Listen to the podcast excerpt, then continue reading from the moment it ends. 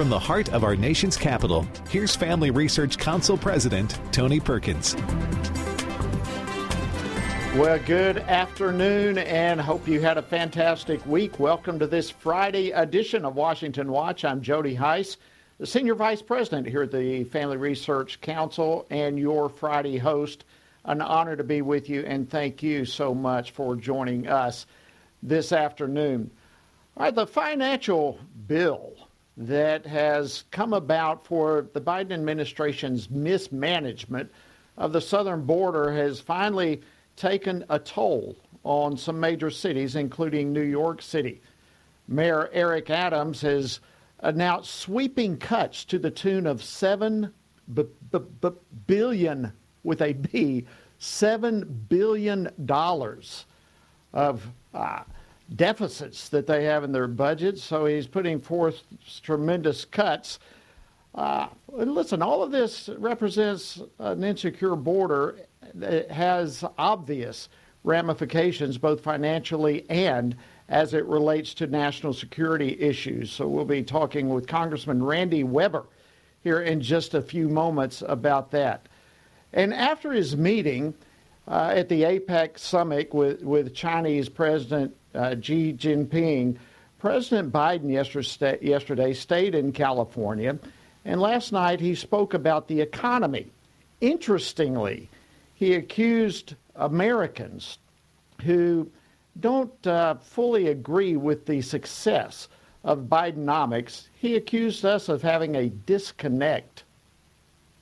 Acknowledge there's a disconnect between the numbers and how people feel about their place in the world right now we can deal with the second part as well.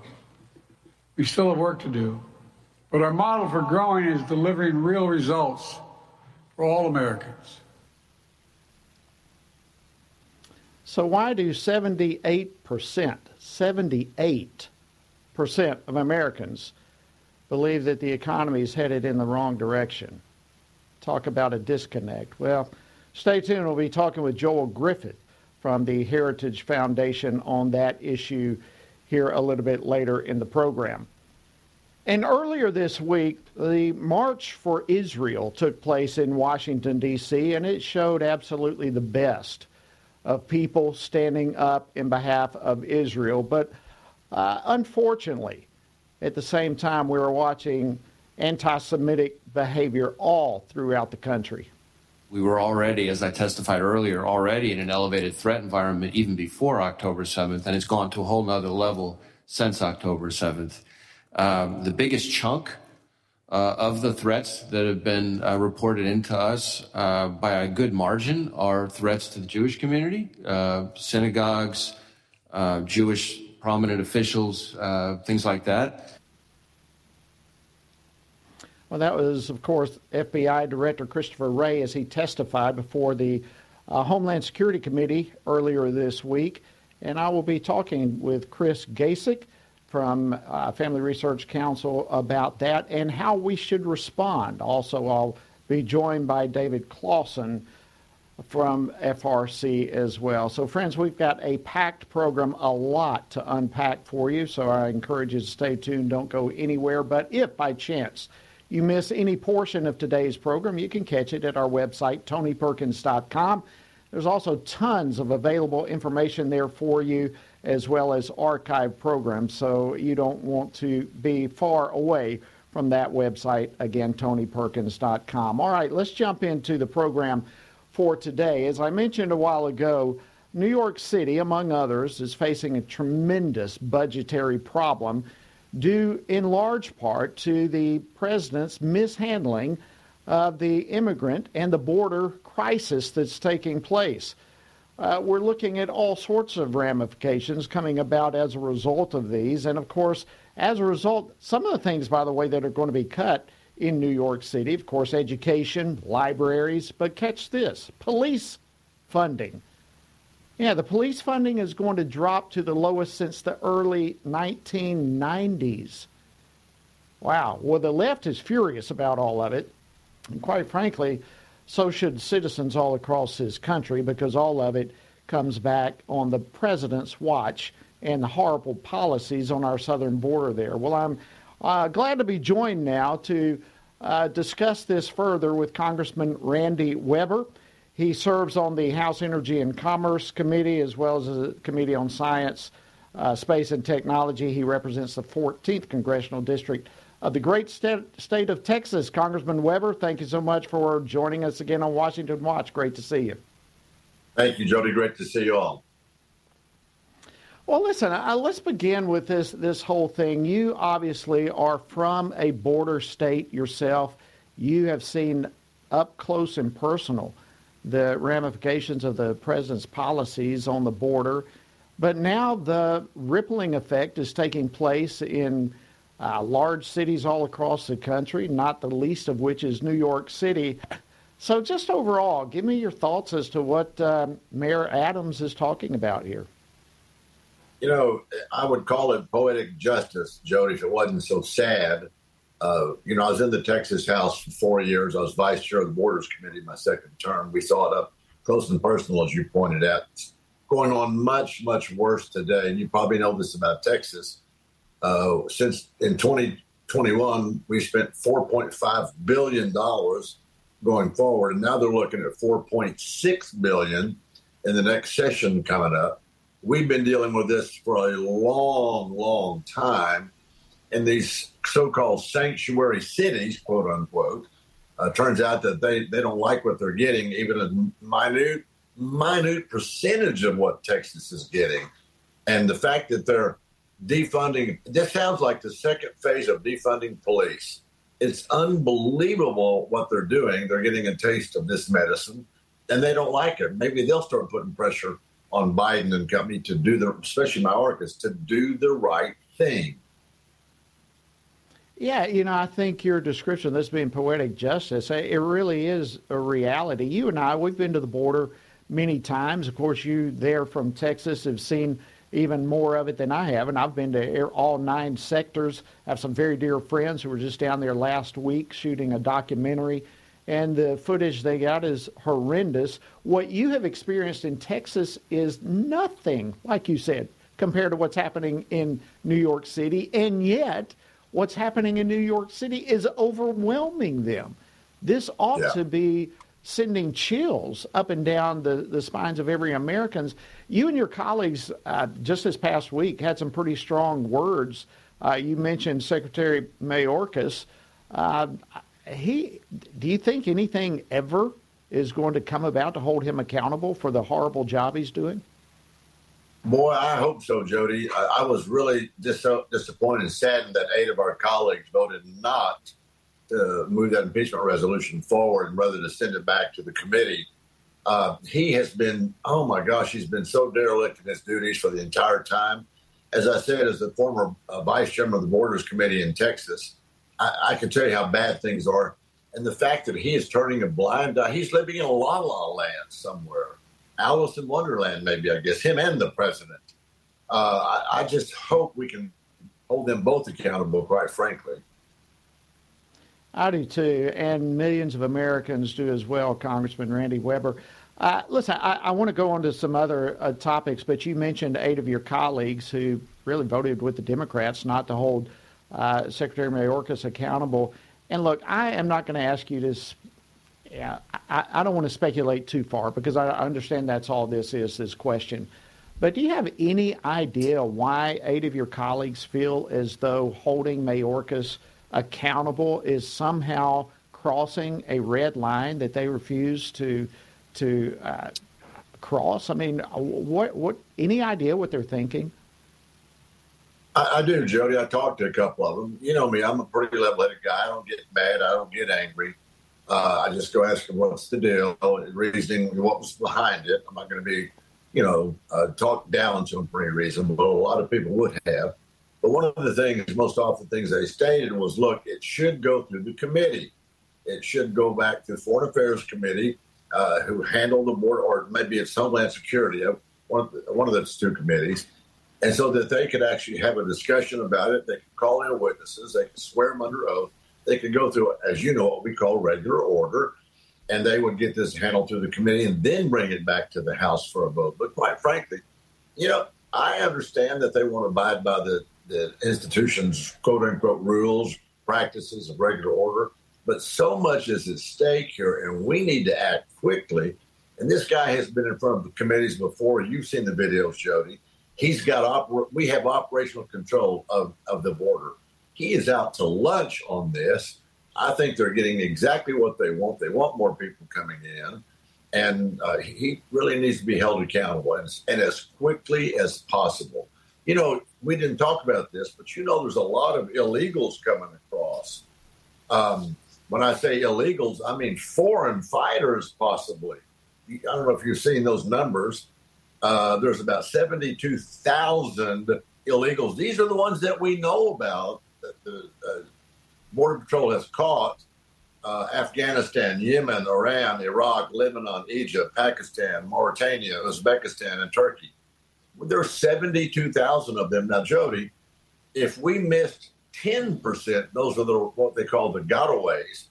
If we missed 10% of those foreign illegals coming in from those, ter- what I'd call those countries have or prone to more, te- uh, prone to more terrorism, 10% of that would be 7,200 possible terrorists in this country right now. Yeah, uh, hundreds potentially of terror cell groups here. Uh, it, it's it's it's unthinkable. Uh, it really is. And uh, listen, I, I do hope y'all will be able to hold some accountability. Let me ask you real quickly because our time is is running away. But uh, speaking of national security, which the southern border certainly is, but the president met with the Chinese president yesterday, and among other things, they discussed green energy. And it looks, as me, I'd like your opinion, that the president was out negotiated. Uh, the deal that's uh, seemingly going to be made, uh, that China is going to be loose at best at, at uh, upholding their end of the deal, but it's going to uh, put us in shackles in terms of our own energy. Your thoughts on the president's deal on green energy? He's oblivious to the facts you know, renewables are good. Uh, renewables cannot play a leading role in our energy sectors here. It can play a supporting role, but we better be energy independent and energy dominant in the world. For him to think that he can make a contract with killers and communists, that's where they are, are you know, how, how they treat the Uyghurs and other people, um, and that they would uphold that agreement, contract, whatever you want to call it, treaty, whatever. Uh, he's a he's man, he's oblivious, and not only that, but if he starts reining in more of the fossil fuel industry and killing our industry over there, and then buying, expecting us to buy more products, well, guess who manufactures the most green energy products? It's China. China's economy, as you know, is struggling. Why would we want to help them, at, especially at the expense of tearing down our fossil fuel energy sector? It makes no sense. It makes no sense, and that's the $6 million question, so to speak, that needs to be answered, and we need answers. The American people deserve answers. Congressman Randy Weber from Texas, always great to see you, my friend. Wishing you and your family the greatest of Thanksgivings. Thank you for joining us on Washington Watch. Same to you, Jody. Thank you. All right, friends, coming up, the president, as we mentioned, uh, stayed over at the APEC summit last night and spoke about the economy. He says that we're all disconnected if we don't think his Bidenomics, so to speak, is totally successful. If that's the case, then why don't the Americans believe him? Well, we'll be talking about that after the break, so don't go anywhere. Much more straight ahead. Stay tuned. Christians must be sure to faithfully think about the issues that have taken our culture and many of our churches by storm from a biblical perspective. Family Research Council's David Closson, along with co authors Denny Burk and Colin Smothers, released a new book, Male and Female He Created Them, a study on gender, sexuality, and marriage to help Christians better grasp the Bible's teaching about these issues. This study presents a biblical view of homosexuality, transgenderism, and marriage. With this new resource, readers will be given guidance on specific specific questions related to preferred pronouns, identity, intersex conditions, and other matters that our churches must be discipling their members to respond to with love and biblical conviction. As part of the study, readers have access to supplemental videos by Dr. Albert Mohler, Dr. Heath Lambert, Reverend H.B. Charles, Dr. Christopher Yuan, Dr. Rosaria Butterfield, and others that expand and elaborate the themes of each chapter. To purchase a copy, go to HeCreatedThem.org. Today, we find that global persecutions of Christians is growing more menacing every year. Family Research Council's Lela Gilbert, Ariel Del Turco, and Lieutenant General Jerry Boykin's book, Heroic Faith, shares personal stories from those who have endured religious persecution and gives a close look at the dire situations Christians often face due to dangerous and sometimes deadly opposition to their faith. The book's true stories of persistence and faithfulness amidst crisis offer inspiration and hope. Heroic Faith also provides insights into the ideologies driving the hostility and persecution, what steps the U.S. government might take to help, and how readers can best respond to the struggles of the faithful. It is critical for us to learn from our brothers and sisters who are suffering deeply and to do whatever we can to help. You can get your copy of Heroic Faith wherever books are sold or by going to frc.org slash heroic faith. Again, that's frc.org slash heroic faith. Men are constantly told that there is no place for their thoughts and concerns about abortion. However, this attitude ignores the fact that both women and men are deeply and personally affected by abortion. Furthermore, one does not have to be a woman to know that abortion ends the life of an innocent, unborn child. Every man has a role to play in protecting unborn lives and supporting the mothers in their families and greater community, which is why FRC's Center for Human Dignity has released a resource titled a Man's Guide to Standing for Life. This resource was created to help men positively address the topic of life. This guide will equip men with phrases to utilize or avoid, as well as practical tips for helping to protect life and the expectant mother or unborn child he knows. Every man has the opportunity to be an unborn baby's hero by stepping in to support a mother and speaking up for her child's life. Get this free guide at frc.org slash prolifemen to learn more about the important role men play in protecting unborn lives.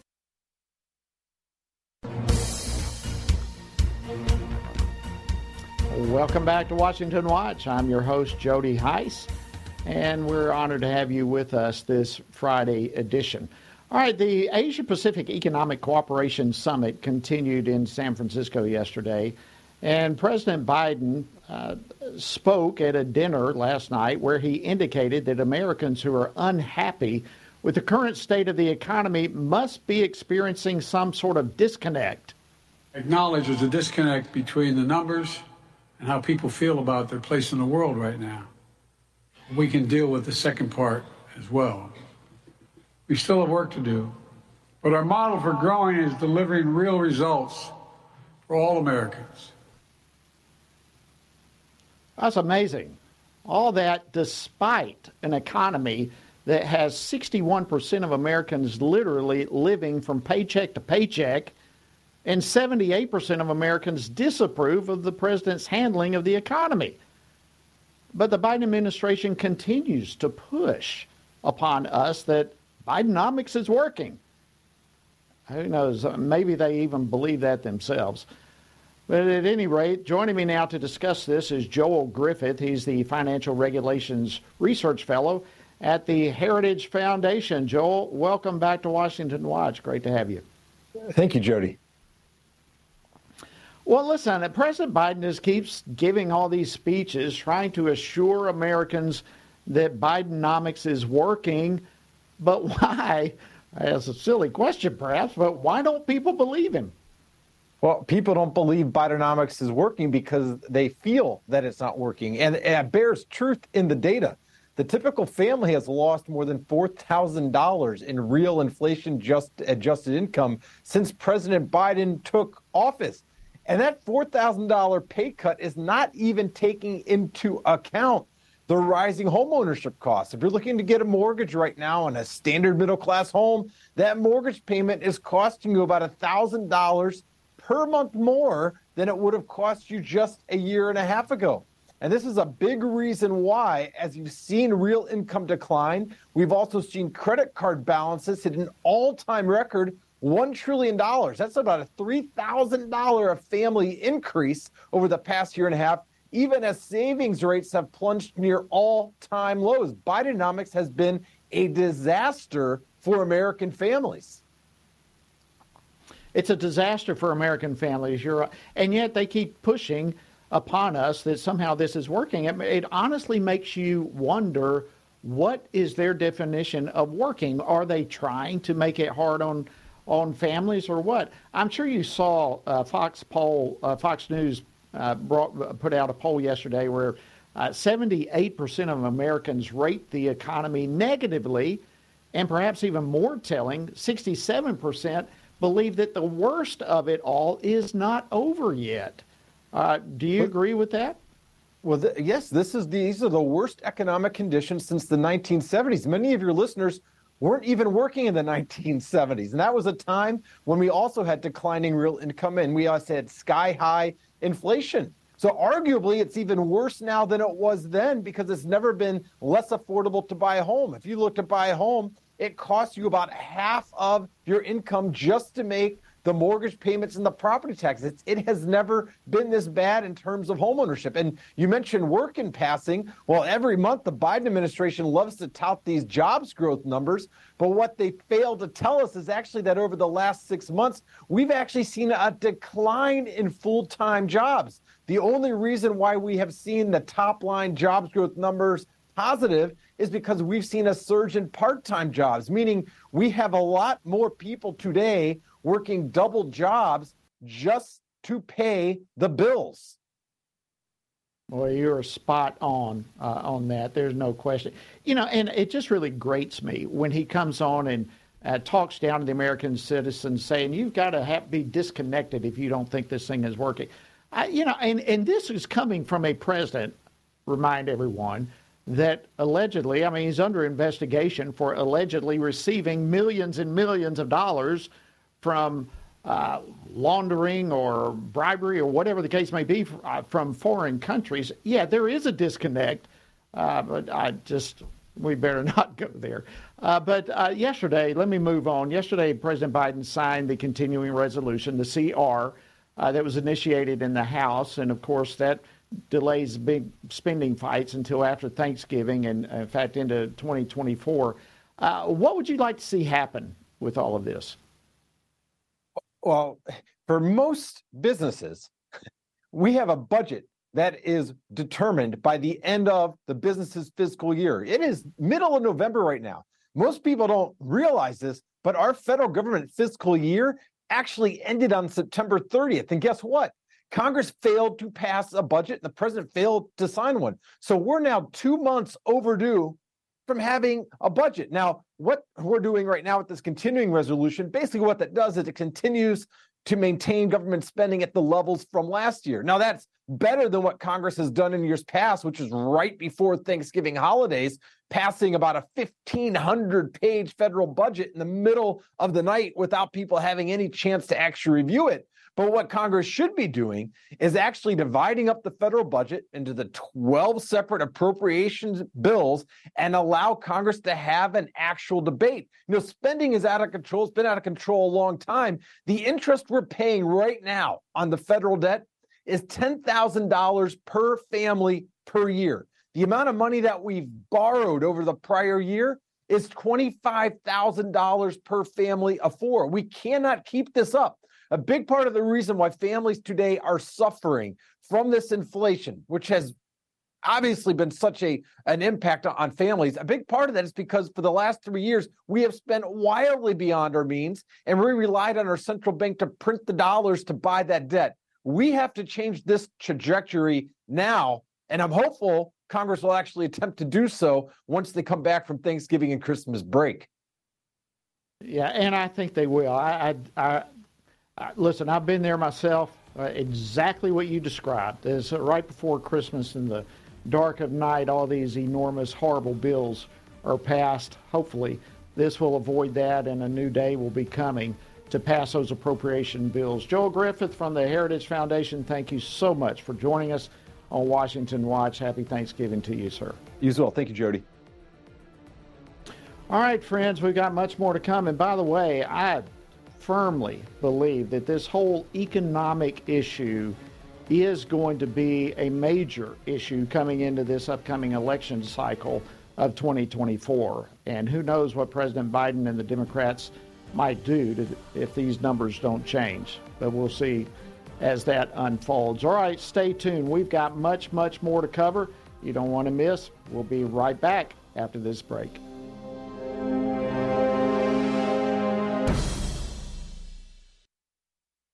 Christians must be sure to faithfully think about the issues that have taken our culture and many of our churches by storm from a biblical perspective. Family Research Council's David Closson, along with co authors Denny Burk and Colin Smothers, released a new book, Male and Female He Created Them, a study on gender, sexuality, and marriage to help Christians better grasp the Bible's teaching about these issues. This study presents a biblical view of homosexuality, transgenderism, and marriage. With this new resource, readers will be given guidance on specific specific questions related to preferred pronouns, identity, intersex conditions, and other matters that our churches must be discipling their members to respond to with love and biblical conviction. As part of the study, readers have access to supplemental videos by Dr. Albert Mohler, Dr. Heath Lambert, Reverend H.B. Charles, Dr. Christopher Yuan, Dr. Rosaria Butterfield, and others that expand and elaborate the themes of each chapter. To purchase a copy, go to hecreatedthem.org. Today, we find that global persecutions of Christians is growing more menacing every year.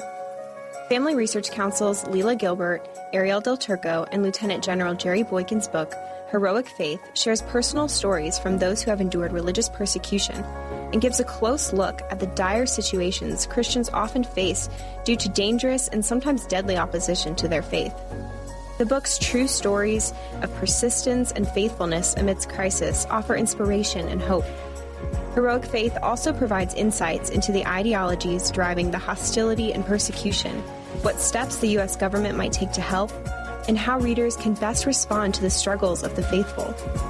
It is critical for us to learn from our brothers and sisters who are suffering deeply and to do whatever we can to help.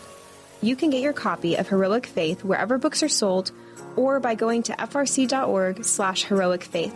Again, that's frc.org slash heroic faith.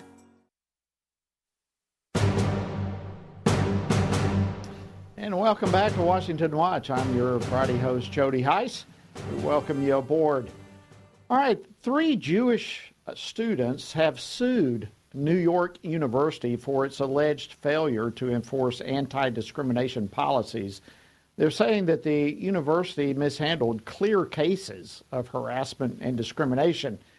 And to be honest, this represents yet another example of rising anti Semitism uh, but frankly, it's not surprising to anyone who has been watching this whole thing very closely. In fact, my next guest actually authored a report back in 2018 warning about all of this.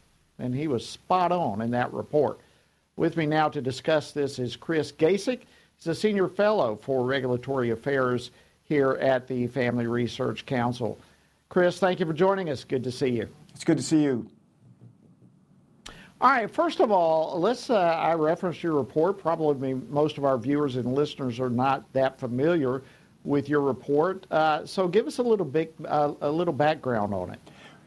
Well, what prompted it was that uh, I was following a lot of. I was very interested in this whole problem, which seemed to me to be growing and very alien to the world that I had sort of grown up in, which was I grew up in Miami, Florida, which had a very, you know, there was a, a big Jewish community. I had a lot of Jewish friends and I, I, I, was seeing the whole world kind of becoming more and more hostile to Jewish people, and uh, especially on campuses. So I was following uh, some newspapers, and there was one in particular, the Algemeiner. It's an electronic Orthodox Jewish paper out of Brooklyn, and uh, they did a list of you know the top 20 anti-Semitic schools in colleges in America, and they had done it I think one year before. So I, I started you know I looked up all the schools. I did a lot of research on it, and that's what sort of prompted me to write the paper. And uh, you know, there were a number of things about it, but it was obvious uh, going back five years ago that that uh, this was going to become a bigger problem. I mean, I don't think anybody could have guessed that it would, you know, go thermonuclear like it did on October 7th or and thereabouts, but you know, and afterwards. But uh, it's it's something that it was definitely foreseeable, I think. Yeah, and not only what happened on October 7th, but the aftermath of October 7th. I mean, looking oh, sure. at the, right. like you said, the, the nuclear explosion of anti Semitism uh, here in the United States and our university campuses and even worldwide. Uh, explain, if you can, Chris, the, uh, just how massive the shift has been just in five years since you first wrote this paper and gave the warning compared to what it looks like now. So in, in uh, 2018 and, and those those lists, the, the list of the 20 schools, and there were many other schools. I, I, I dove into a lot of this and, and, was really trying to study which schools were the worst in the country and get a, a handle on this. And uh, you know what you would have, and, and, and part of the big problem here is, and I've talked I talked about this in the paper quite a bit, is this organization, Students for Justice, uh, Students for Justice in Palestine, and you know um, they are essentially, in my way of thinking, the equivalent of a Klan group on basically 200 college campuses. No one would tolerate this kind of behavior on, on a college campus if the Klan were actually there. But this, this is tolerated and, and sort of because you have Middle Eastern studies programs that are also in many schools that are clearly anti-Semitic. This is sort of have become woven into the fabric of, of you know, 50, 100 universities and colleges across America. And what they are about, I mean, essentially is a um, violent and uh, sometimes violent, but, but always rhetorically aggressive and attack filled organization going after Jewish students. In a way, what they're trying to do is, is make there, was a term in, in German, you know, Judenrein, to make, make uh, Germany, you know, free of Jews. And that's essentially what their, their, their, their goal and their mission is on campus. It's to, to rid uh, colleges of campus voices. And, uh, you know, they, you know, and, and, since October 7th, you see this explosion. It was so interesting because even on October 7th or October 8th, before Israel even started to respond, there were these protests, and a letter, you know, was, was drafted immediately at Harvard with uh, over 30 student groups attacking, uh, you know, supporting the the Hamas terrorists. And so I think the, the, the, sort of the response here then just gathered, you know, gathered steam. You had, you had a student at Harvard, a, a, Jewish student who was wearing, you know, traditional Orthodox, uh, you know, religious garb, being sort of hounded and chased around the campus. And one of the persons doing it was a, was a member of the Harvard Law Review, apparently. So, I mean, uh, no one, it, it was bad five years ago because – you know, they, there was all this aggressive stuff going on. People were, you know, Zionists were being attacked, and you know, and, and when they would put up booths, they would be these counter protests, protests on things like Holocaust Remembrance Day and all this sort of, I mean, really just grotesque stuff. But it was uh, the sort of thing that you can kind of tolerate and get around and, um, and, and sort of, you know, it, it was at the margins. But, but this is, it's, it's gone to the next level. And now, now you're sort of seeing real actual violence. And people are, you know, the kids then were, were actually, uh, there were, you know, message boards and one organization actually recorded a lot of these. And that's what I was reading a lot of was what the students were saying. And confidentially, they were saying, you know, I go to New, NYU, you know, NYU or Columbia, and I'm, you know, I'm terrified to walk around on school. I'm afraid to express my opinions in, in class. Well, I mean, now it's just, you know, next level. And there was a great hearing uh, that um, Burgess Owens in the House um, chaired this week, where some know, where a rabbi talked about what he was encountering for Jewish students, and then also there was a, a woman from Yale, a, a, a, student there, and it's just absolutely horrifying. Chris, can you hold on after the break? I've got sure. more I want to cover, including the hearing that you just referenced. So sure. uh, uh, we'd appreciate if you hold on. All right. Okay, friends, we got much more to cover. You don't want to miss what's coming straight your way. We're going to continue diving deeper as to what's behind all of this and what we need to do to respond to all this anti Semitism. So much more coming your way right after the break. Don't go anywhere. We'll be back in a moment. Christians must be sure to faithfully think about the issues that have taken our culture and many of our churches by storm from a biblical perspective. Family Research Council's David Closson, along with co-authors Denny Burk and Colin Smothers, released a new book, Male and Female He Created Them, a study on gender, sexuality, and marriage to help Christians better grasp the Bible's teaching about these issues. This study presents a biblical view of homosexuality, transgenderism, and marriage. With this new resource, readers will be given guidance on specific specific questions related to preferred pronouns, identity, intersex conditions, and other matters that our churches must be discipling their members to respond to with love and biblical conviction. As part of the study, readers have access to supplemental videos by Dr. Albert Mohler, Dr. Heath Lambert, Reverend H.B. Charles, Dr. Christopher Yuan, Dr. Rosaria Butterfield, and others that expand and elaborate the themes of each chapter.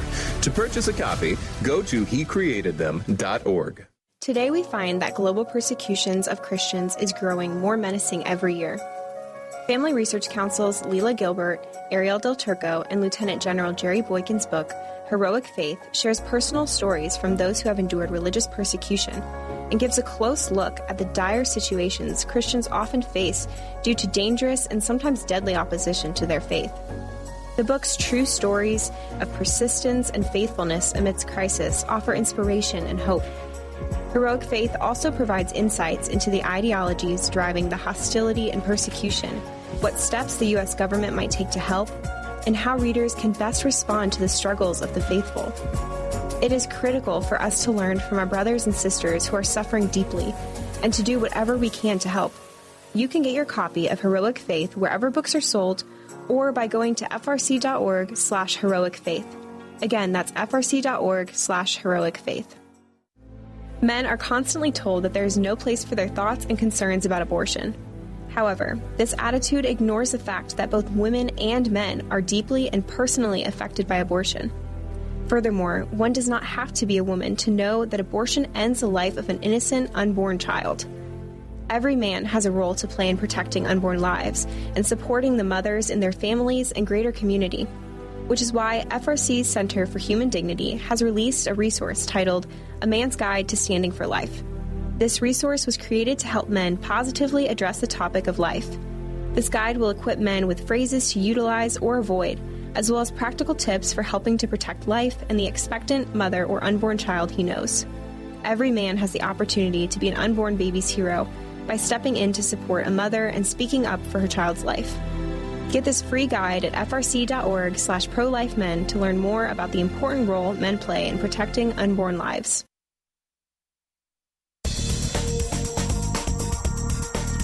Welcome back to this Friday edition of Washington Watch. I'm your host, Jody Hice. Glad to have you joining us. Look, as we head into uh, the, the weekend, obviously the House is in recess until after Thanksgiving. But we here at FRC are committed to pray for our new Speaker of the House, Mike Johnson. Look, he is facing, he and his family are under tremendous pressure, and he is facing some enormous decisions and some enormous challenges in dividing, in leading not only a divided country, but a divided Congress right now. And so we are committed to pray for him and his family. These are days that demand wisdom and courage. And so we want to pray for him to have that kind of wisdom and courage. And we're asking you to join us in that effort. And we, we want to encourage him by letting him know how many people across the country, the tens and tens of thousands, are praying for him and his family, you can join us by simply texting the word speaker to 67742. Text the word speaker to 67742. You can also, if you prefer, go to our website, frc.org slash house speaker and do the same thing. Let's encourage him. He's got a lot of challenges ahead of him. All right, uh, we're honored to have Chris Gacek, who's uh, continuing with us in this second part. He stood with us over the break. And this week, the House Subcommittee on Higher Education and Workforce Development had a hearing. He referenced it just a few moments ago. It's confronting the scourge of anti Semitism on our campuses. And Chris, before I ask you what all came out of the hearing, I want to begin with a clip that I'd like to play for you and then get your remarks. This is by a rabbi who actually testified there at the hearing. Today, the entire community of Jews on campus do not need a home, they need a fortress. The notion of being able to be there, to build, to grow, where the campus is a nurturing environment for all of its students, is unfortunately not their reality. I find that shocking to, to hear. Uh, your comments on that and what else jumped out at you at the testimony? Well, he, uh, Rabbi Hauer uh, was, uh, was quite, uh, he, he, said a number of things in his short four minute statement. Um, but just to go to that, this whole notion that, and what he was sort of, what he was saying was that my group and other groups like ours, you know, we we would want to provide a home for students at, at you know when they're away in a different place and you know a, a kind of a religious setting and a, a, you know a Jewish setting for people to go to. But but now they don't need a home; they need a fortress because they need protection. And I think that that fits fits perfectly with what what he was saying. But I'll also go on to another point that he made, and he said it, it, was, it was really moving. He was talking about, he said, the Jewish people know their history, and, they, and, their history is one in which we go to countries, we prosper, we, we help these countries, we, we become a part of the society, and then they spit us out. They, they reject us, they throw us out. And, you know, I mean, this is a reference to the, the Jews being thrown out of um, in England and France and Spain and all of these European countries, right? And a lot of other, a lot of other places. But then he said, we thought that this would never happen in America. And now we, we have to wonder is this going to happen to us here too? And I think we have to, as Christians, we just can't let this happen. This, this, is, not, this is not all right. We have to get engaged and, and, and really fight this. Because I think he's, he's correct. I mean, this is, this is where we are. And uh, it's, it's, you know, it's become incredibly uh, dangerous, within a short period of time. But that's the world we live in, and we have to face this world, and we have to act in response. Yes, absolutely. And I, I tend to believe that this is going to not end, if it's not dealt with, this will not end just with the Jewish community. I mean, it will oh. be uh, religious liberties and people of faith in general, and who knows where it will spread from there. We must stand up for this, and I appreciate you saying that. Let me shift gears, if I can, a little bit. Uh, because we had this past week the March for Israel, which was an incredible event. But then we had on Wednesday of this week, the Capitol Police had a confrontation with pro Palestinian protesters who are uh, blocking members of Congress from leaving the building. And what a contrast between what happened there and what happened at the March for Israel. Well, you were there. So what did you observe? I thought the, the march, uh, the March for Israel, was, uh, I mean, it was just breathtaking. It was. Um, Sarah Holliday, who works here, spoke really beautifully about it uh, earlier in the week. Um, but I'll, I'll, just say that it was uh, it was so calm and civilized, and the people were so polite with one another. They were listening. You know, I mean, it, it's like you talk about having a riot outside the building, and you think about the contrast with it. These sort of decent, law-abiding, honorable people who are listening to, to music and listening to people who are speakers. And, and you just couldn't help but have tremendous respect for what apparently something were something approaching 300,000 people that were there. I hope there were a lot of Christians there. I, I don't I wouldn't have any way to know that, but you know there were 10 of us from FRC, so we, we tried to help. Absolutely. Well, let me ask you this before I let you go. Do you, do you think there's any indication out there on the horizon that things perhaps can get better as more attention is being drawn to the, the problem and the rise of anti Semitism? I, am not pessimistic in that regard. I mean, that, it's hopeless, right? I, I, don't believe that at all. But I think we have to, uh, we have to work together and, and we have to work with the Christians and the Jews, and, and, we, and we have to really uh, come together, I think. And that, that really hasn't been the case before. And I, th- I think one of the things that we as Christians have to do is help Jewish people. There, there's a lot of distrust. You, you, you, it seems, we, we, find this hard to believe, but there is a lot of distrust uh, about us and, and what our motives are and what we, you know, how we approach things. But, but here at this organization and in other places like ours, we come to this with a, with a pure heart. We really love Jewish people, and we don't want this to happen, and we don't want them to be hurt. So I, I think that, uh, and, and, this is very important for a lot of reasons, including the protection of religious minorities. But just because these are the people that, you know, like the Apostle Paul says, God gave them the, you know, gave them the, the law and the, you know, on, on Mount Sinai, right? They, they have a special place, and, and we have to, you know, we're uh, were grafted into that tree, right? So um, I think Absolutely. it's a, so I think we have to, you know, we have to we have to really work hard. All right. Chris Gacek, Senior Fellow for Regulatory Affairs here at FRC. Thank you so much for your insight and expertise. Thanks for joining us on Washington Watch. You're welcome. All right, friends, uh, there was a group of pastors and Christian leaders uh, that gathered at the Israeli embassy in Washington, D.C. this week. And among other things, they witnessed a 45 minute video compilation with footage and photos documenting the brutality of the Hamas terrorist invasion of Israel. And, you know, I mean, it included the video included uh, terrorists attacking civilians in their homes, uh, shooting them at the music festival. Uh, and th- th- these videos and images have been withheld from the public simply uh, because of the brutal nature, uh, but also uh, certainly out of respect for the victims' families. But it represents a chilling document of what hate, and in this case, anti Semitism, what it can do to drive people to do evil things. Well, joining me now to discuss this is FRC's director of the Center for Biblical Worldview, David Closson. He attended the event at the Israeli embassy this week. David, welcome back to Washington Watch. Good to have you. It's good to be with you, Jody. Thank you. All right, well, without getting too graphic, how chilling was the video that you saw this week? Honestly, Jody, it was very difficult to sit through that. Um, the, most of the footage uh, that was included in this in this 45 minute film uh, was actually taken from the body cameras of Hamas terrorists. Uh, other footage came from home security systems of uh, Israeli families.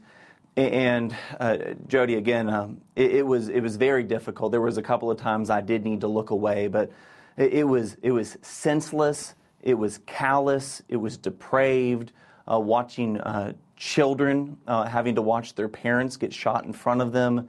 Um, again, some of this is, it, I don't even feel comfortable speaking about seeing how depraved it was. But for a biblical worldview that t- tells me that there's original sin that exists and that we live in a fallen world, it, it was hard to make sense of the sheer uh, evil and, and wickedness um, uh, that was depicted in that, uh, Jody. Um, grateful that I had an opportunity to look at it, and it really. It, and one final thing I'll mention though is it's interesting that you know these fighters were wearing a vest and wanting to record this, and that was the other thing that was so horrifying to me is that often these terrorists would turn the cameras on themselves. Uh, saying things like Allah Akbar and, and celebrating uh, the fact that they were murdering Jews uh, and, and, so again, it was it was horrifying, uh, and it showed the juxtaposition of, of true evil uh, next to just innocent people trying to live their lives. Unbelievable! It's I have not seen what you are talking about, but I have seen similar uh, images uh, in the past, and uh, it's I can just tell you, it shook me for days hmm. to get over it. And look, we don't want to wallow in the darkness, but I do think there is importance to shine the light on the inhumanity, the depravity, the, the brutality that took place. Uh, that kind of shocking uh, reality tends to awaken people to get involved, to pray, to do whatever they can to help. Uh, give me your thoughts on that. Well, I agree with that, Jody, 100%. And uh, my wife and I, since I came home a couple of days ago from that showing at the embassy, have spent extended amounts of time uh, praying, uh, praying for the hostages, uh, praying for the families uh, that are just trying to put the pieces back together. And so you're, you're absolutely right. I think uh, the world does need to know because, unfortunately, you know, it's only been uh, five or six weeks since the, the horrifying events happened, and so many people are wanting to turn the page to move on uh, but we shouldn't move on. We need to be supporting our friends in Israel uh, because they're facing an existential threat. They're facing an enemy that wants to wipe them off the face of the earth. And if we don't understand what motivates these terrorists, what motivates Hamas, uh, we're not going to understand the unfolding war that's taking place right now. It's so well said. You know, what one thing that bothers me, David, is so many on the left seem to literally rally to excuse or defend the actions of Hamas here. Uh, and especially now that you've witnessed just how horrific some of the violence has been, uh, what do you make of that? Yeah, I think, you know, from, from Haman to Hitler, uh, anti Semitism is one of the longest running scourges uh, on the face of this earth. um, and, and seeing these rallies that have cropped up in Europe and the United States that are celebrating what Hamas is doing, uh, Jew hatred uh, is the only thing I can think of. I think there's a spiritual component to this. Uh, it's not just opposition to the current Israeli government. Uh, there's there's a deep-bedded anti-Semitism that's been living amongst us, uh, and that I think some on the left are actually shocked themselves to find exploding on college campuses. But one other thing that I think that contributes to this is this intersectionality, this, this critical theory that sees the world through the lens of oppressor and oppressed. And when you see the world, uh, Jody, through the lens of oppressor and oppressed, well, guess what? Uh, the, the, the ends justify the means. And so, uh, this justifying of Hamas, this justifying of this terrorist activity, well, from their perspective, if Israel is inherently an oppressor, then Hamas can do, can do whatever they like um, and they're they're not morally blameworthy uh, uh, because uh, they're this you know this settler colonialism is what they're fighting against. And so, of course, that's historically naive, that's historically inaccurate. But when this intersectionality critical theory becomes the lens through which you see the world, why it's such a sinister worldview is you can begin to dismiss and explain away almost anything. And so I think this is why worldview matters. It, it really does. You know, there's no question the anti Semitism is driving so many hatred for Jews, just driving so many people to evil in this. But others is just have a, a lack of knowledge. Yeah. I think we saw a lot of this. Probably many of our viewers and listeners right now are hearing. They've looked at this uh, Osama bin Laden letter to America. How does something like this fit into our discussion? Well, Jody, I, I, often say when I'm talking to pastors uh, that you know we live in a biblically illiterate age. People just don't know actually kind of the basic building blocks of the Scripture. They don't know the basic uh, meta narrative of the Bible. It's also true that we live in a historically illiterate age. Uh, Gen Z now, the generation born between 1998 and 2004, uh, the the youngest generation of adults and college students, they did not live through 9/11. They, they don't remember what that was like. And, so I think the historical illiteracy, you know, and we shouldn't be surprised when our schools are doubling down on teaching queer theory and feminist theory and LGBT uh, issues and ideologies. Well, guess what they're not teaching? They're not teaching reading, writing, arithmetic, or basic American history. And, and so I think the historical illiteracy uh, that we've been talking about for a while when we have discussions about education, uh, the chickens are coming home to roost, so to speak, when you have a whole generation that doesn't understand basic issues uh, related to our own history, including what led to 9 11. Well, David Closson, I can't thank you enough for your incredible leadership in helping uh, with resources and articles and uh, just a host of ways, helping spread a biblical worldview. And these days, Christians need to have answers and they need to engage this. Where can people go to find some more resources and just a, a brief few seconds that we have. Yeah, absolutely. FRC.org forward slash worldview is where all of our resources related to this issue and others can be found. FRC.org slash worldview. Well, that wraps up this evening edition and this week of Washington Watch. Have a fantastic weekend. We'll see you next week right here on Washington Watch.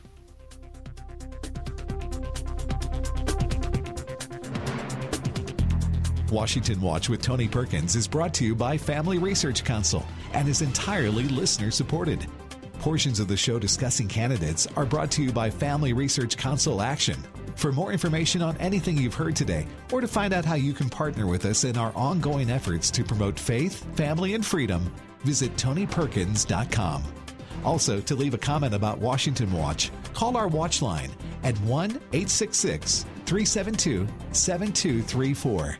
That's 1 866 372 7234.